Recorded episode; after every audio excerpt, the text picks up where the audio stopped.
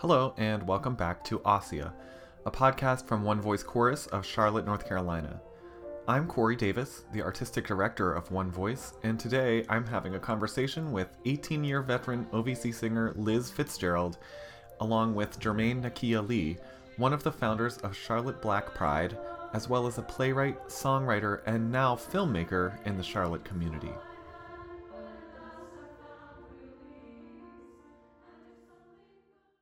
Could you both just take a moment to introduce yourselves? My name is Jermaine Nakia Lee, and I'm a dad, and I'm an educator, and I'm a creative, and I'm really about using my art to empower, to enlighten, and to educate.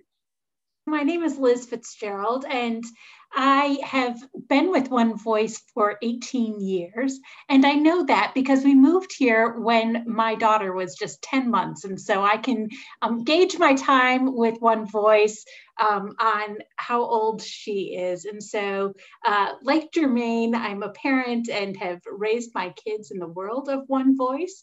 And so, One Voice has always been part of my passion. I love the opportunity to sing and the creative outlet, the community um, that I have with members of the chorus and our, our shared commitment to social justice. And so um, I've been in a number of different roles. I'm now at the Arts and Science Council.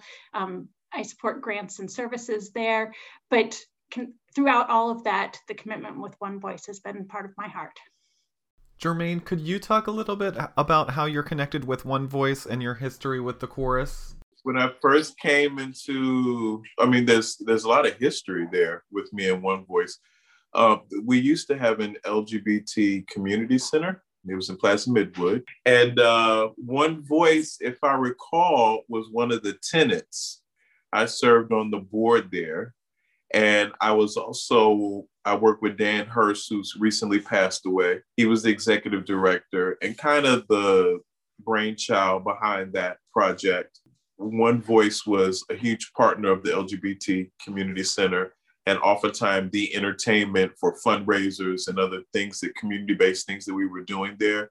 So they've just always been, it's going to sound really corny what I'm about to say, they've always been the voice of the community. I have a long history with One Voice. Obviously, I come to most of your shows. My best friend Kim Randall, who's one of your soloists, um, is somebody who I went to UNCC with and we've been friends for you know you know I can't say the number, but we've been friends for a number of years because she would kill me if I said the number. So you know, One Voice is you know one of the jewels on the crown of the Queen City. Whenever I've come to a One Voice concert, I've always thought, wouldn't it be cool like if, and maybe this happens and I don't know, but if like all the like One Voice sponsored like some kind of cantata if that's the word, where like all the Charlotte based choral groups came together. So you got one voice, and then you might have like a quartet group, and then you got like a gospel group, and you might have soloists, but it's like all under the umbrella of like one voice and friends. That's free. You can have that. oh, thank you. Um, well, could you just talk a little bit about what you're working on right now? I'm a playwright and I write musicals. Um, I write and compose the music for and choreograph um, all of my musicals. Um, and I've written eight musicals, but I've uh, produced uh, three of the eight. The Arts and Science Council, through the Cultural Visions Grant, um, supported uh, my latest work, A Walk in My Shoes, which is an urban musical that features like hip hop and spoken word and R&B and a little twinkle of gospel. And it's centered around um, four young adult friends who grew up together who are just dealing with all the trappings of young adulthood, you know, so identity and relationships and all kind of other isms, you know. So there's some real serious subject matter, sexual assault, um, uh, addiction, homelessness, religious oppression. Um, and then on the lighter side, it's just about friends loving life, finding their way and doing it together and finding, you know, commonality and all of that. We were blessed to get funding and then COVID happened. and then all of the theater venues closed. My team said, Well, why don't we like do a film? And I said, Oh, that's a great idea. The only thing is, I'm not a filmmaker. and so uh, they said, Well, that's never stopped you before, you know, like not knowing how to do something. So um, I enlisted some help. There happens to be a, a Grammy nominated cinematographer and, and director in our city named Donald Wilson. I somehow convinced him to help me and co direct this thing with me. Um, and so it's happening. And then, you know, we went back to Liz and said, Hey, I know we said we were going to do a stage musical, um, but that's not going to happen because I just can't do a stage musical without an audience, you know? you know, is it cool if we do a film? And they were gracious and said yes. So we've been doing that and we've been filming, and we are actually down to the last four scenes. So we recorded a majority of the soundtrack except for two songs, and a majority of the scenes except for four. So we're going to wrap those up this month, and we we are aiming to wrap this month and have it edited ready for a red carpet premiere, like at a at a theater um, Pride weekend, Charlotte oh, Pride wow. weekend. Wow. Uh, what what is it called? A walk in my shoes? Is that what it's called? Eight walk in my shoes. Okay. Yeah. Amazing. Mm-hmm. Um, that's a lot. it's a lot. yeah. yeah. It's a lot. It's a lot. It's been a pleasure. You know, it's been it's been such an amazing journey. You know, there's nothing like live theater. I just feel like, you know, uh, performers who engage in live theater can do everything you know because with lot you know you understand like you don't you don't get to cut and tape if the musicians miss a lick a lick or if the singers miss a note or a lyric that's just it. You screwed up and you just got to do better next time. But the the aim is really perfection and and those who practice live performance really practice the art of perfection, really, because that's the goal. You don't even think about it that way, but that's really the goal to do it exactly as you did in rehearsal and exactly as you've been directed. It's been amazing for me to learn the production aspect, to learn the cinematic aspect. And now I think I'm going to be writing scripts and screenplays for every single thing. I'm gonna do a screenplay version for everything that I write now. And I'm really grateful for for ASC, you know, for saying yes, because that kind of propelled me to challenge my art in a way that I probably would not have, because I was very comfortable doing live performance. I was very comfortable doing theater. And um, and I walked into this experience very, very uncomfortable. Sometimes I still walk on set very uncomfortable, but I think that's where the genius gets to get ignited, you know, when you're uncomfortable. And I haven't been, honestly, I haven't been uncomfortable in my art for a while. So it's been really good. It's so nice to hear about positive artistic endeavors that have come out of the pandemic. Um, I was wondering, can you describe any other obstacles that you faced in transitioning to a film format and how you overcame them? You know, like we're we're filming things on location. You know, like so there's a hospital scene. So I was like, who the hell is going to let us film in their hospital? like I don't have clout like that. Right. You know, and you know, I've been in this community for a while.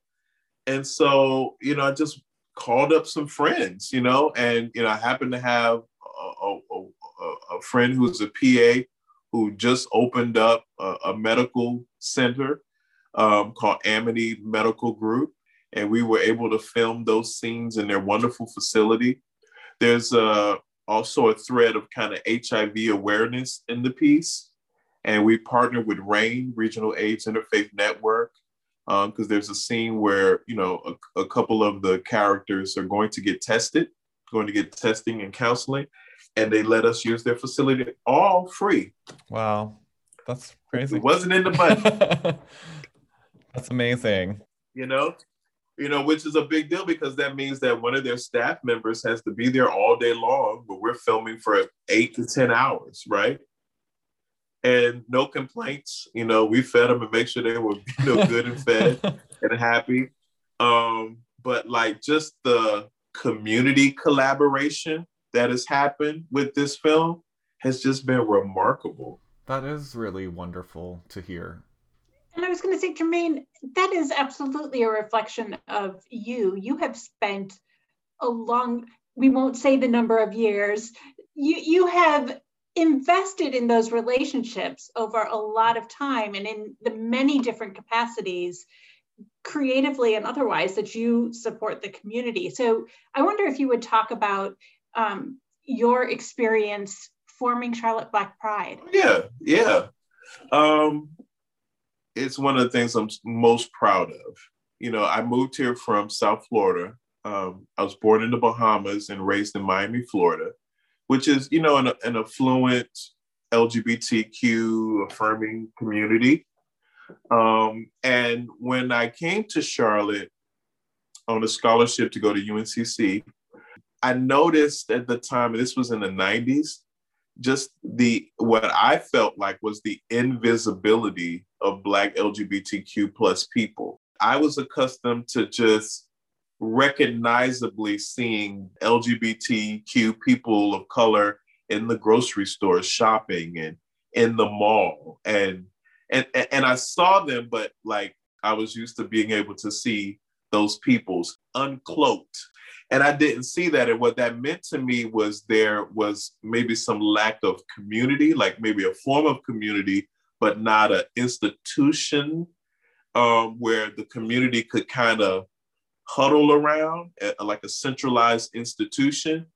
And um, and I was new here, but I had the audacity to think that uh, you know any that that the community was ready. Number one, um, and that anybody would care about my vision. And it turns out that people were ready. They were really, really ready. And they just needed somebody to kind of light the flame, you know, and then, you know, it was just on fire. Uh, what was our budget? Our budget for a week of events for Charlotte Black Pride was probably five thousand dollars, and we did a lot of events.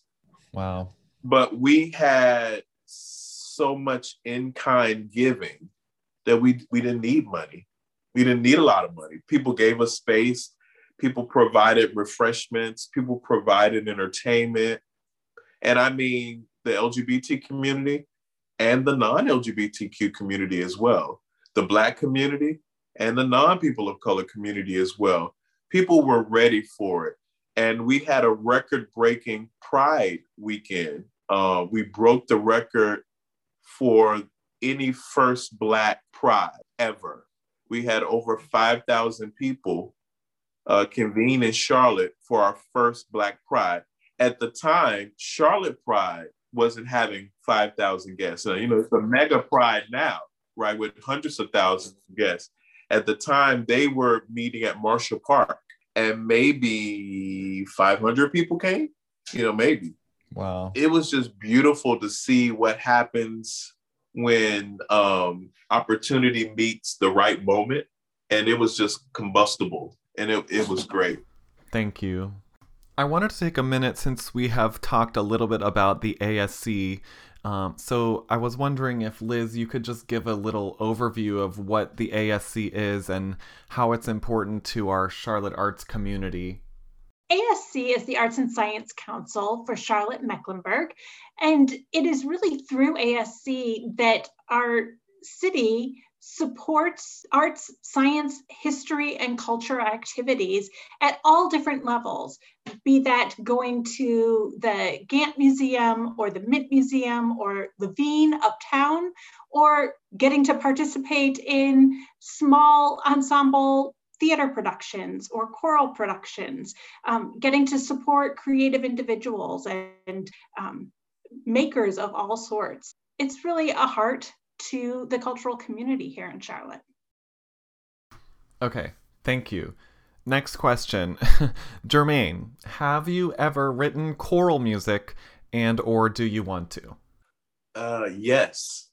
So there actually there there are two choral songs in a walk in my shoes. Yeah. Uh, and choral from a, with a gospel slant. But yeah. And I love choral music you familiar with the like the Tuskegee singers back in the uh, 50s and 60s, African American. It was kind of like a little renaissance going on in the third 20s and 30s, but there was also one chorally and and gospel in the 50s and 60s where um, gospel musicians and composers who wanted to bring more exposure and maybe legitimize gospel music or make it more mainstream. So they kind of combine, put choral arrangements on African American call and response songs and hymns and things of that nature. I think what's also interesting is like where, you know, like every people, there's a consciousness that we all have, and then there's like a collective consciousness that we have. So, like in the 50s and 60s, you know, during the civil rights movement, I think there was a sect of the Black community, a large sect that just wanted to fit in. You know what I'm saying? Yeah. Yeah. And, and, and so that, and so the music didn't need to be legitimized. Yes. It was beautiful just as it was.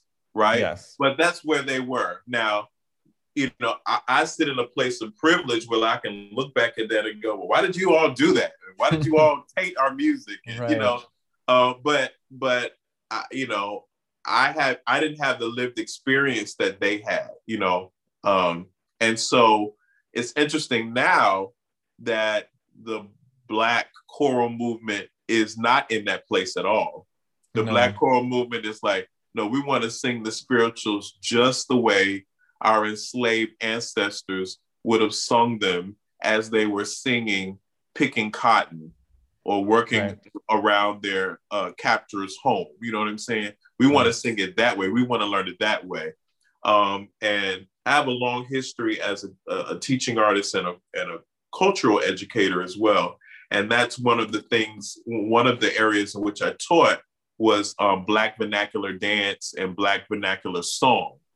Mm, mm-hmm. um, and songs that had coding in it. You know, uh, my slave ancestors would be singing, but also communicating to each other how they were going to escape or what the rendezvous point was for the escape or what time they were going to meet up. And they would be doing all of that in song. And also just the value, and you're seeing it in, in, in African American worship experiences now, where, you know, there's a lot of merger of music. So um, there's like hip hop gospel and and gospel gospel with a little R&B twang to it. Um, but people are going back to like the old hymns mm. and the mm-hmm. old call and response songs, especially now that we're kind of dealing with this viral epidemic, but also this this reckoning on race as well in our country, right? And so black people are in a place where we're we're hearkening back to what our ancestors did. How did they get by? How did they get by, get through a lynching? Or how did a man get through the rape of his daughter or his wife? You know, song worship was a big part of that. And hearkening back to those songs for strength, for guidance, for endurance. Um, that trend is happening now and it's really exciting. When I first came to One Voice and tried to teach them a song without music uh it was like a rebellion like what? We can't learn this from by ear you know? We have to look at something stare at it so hard that we burn holes in the piece of paper which admittedly like prior to some of my training i would have felt the same way. Yeah. And i like a combination of both you know? Like i love someone who who understands the power of like the oral tradition but can also sight read. You know what I mean? Like to yeah, me, that's why a, not both? Exactly. the badass singer right there.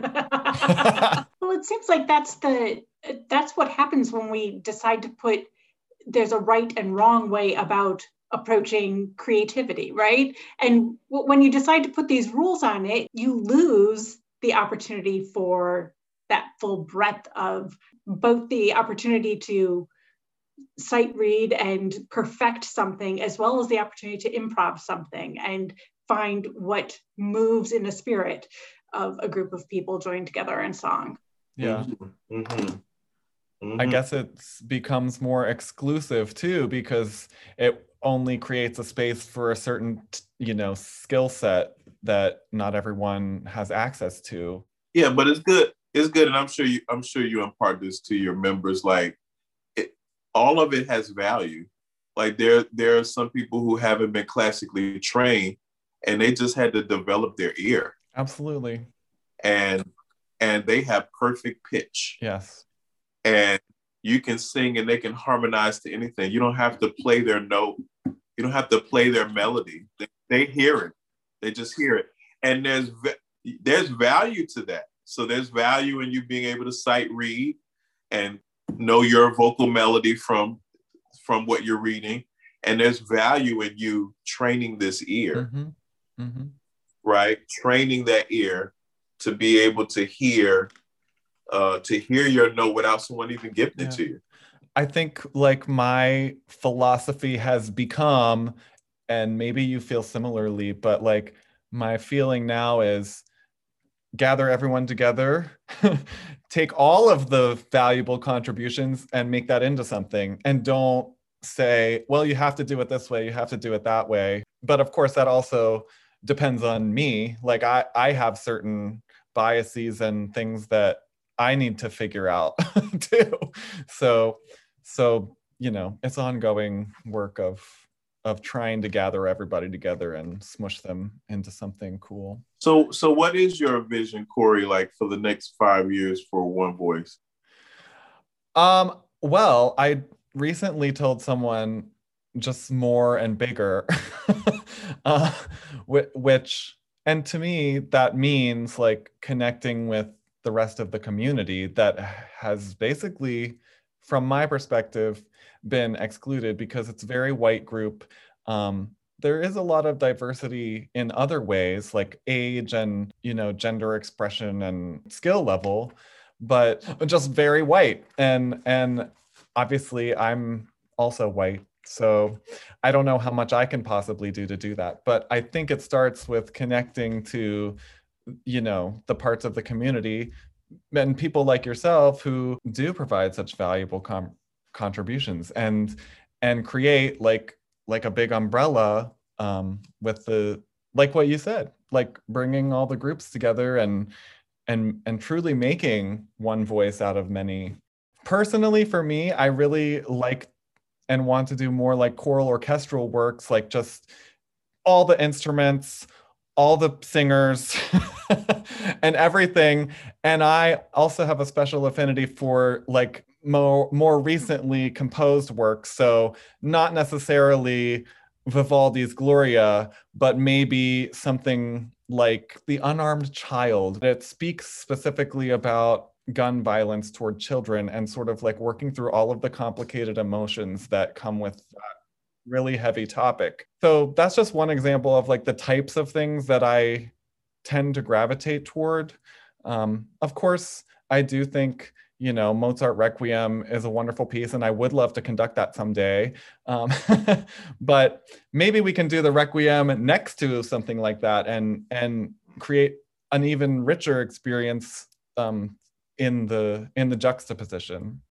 I guess my final question that I always like to ask is if the podcast somehow goes viral, is there anything that you would want the listeners to know?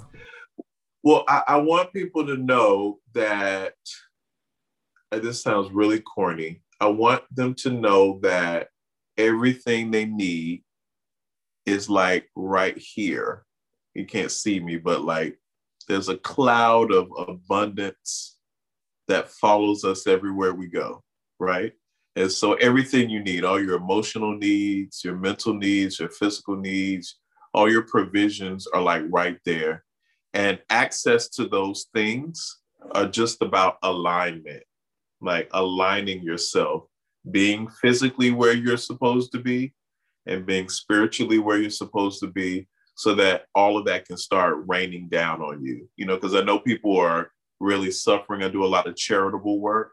And the thing that I get from the people we serve is just how much despair they're living in, right? They're living in a lot of despair. And I want people to know that there is a cloud of goodness that's like right there. But like everything, like the the you gotta you gotta you know like if you want to walk in the door, you gotta know where the door is, and you gotta know that you gotta turn the knob in order to open the door. So everything is about like finding out where the access is. And so when you align yourself with the access, then it's all good. And then selfishly, I want people to come to my movie premiere. And I want them to follow, I want them to follow A Walk in My Shoes on IG and on Facebook. And I want them to keep up with what we're doing. So we haven't set the movie premiere yet, but you can go on there and there's a lot of amazing content, behind the scenes content, interviews with myself and with the amazing cast of singer actors um, and a couple of sneak peeks. There's a wonderful trailer there as well. And um, I would encourage people to follow it and to come check us out at the premiere. I want people to know that wherever they are listening from, there are amazing creative people and opportunities right outside their door. And they need to connect with those folks that are right there in their neighborhood, in their communities. Um, I think when you do that, that that cloud of opportunity that Jermaine talked about, it's right there. Um, there is so much um, talent and gift of hope and assurance that comes from our creative community. And um, my wish for everybody is that they tap into that.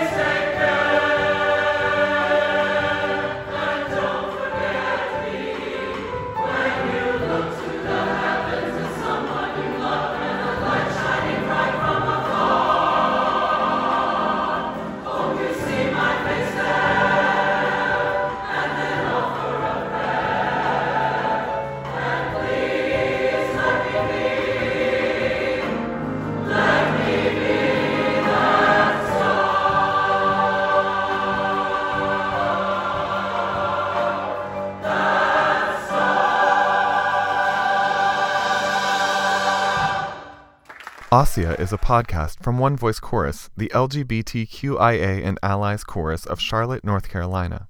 View our performances on YouTube and follow us on Facebook, Instagram, and Twitter by searching One Voice Chorus Charlotte. Please subscribe and rate Ossia. You can also support our chorus by making a donation at www.onevoicechorus.com.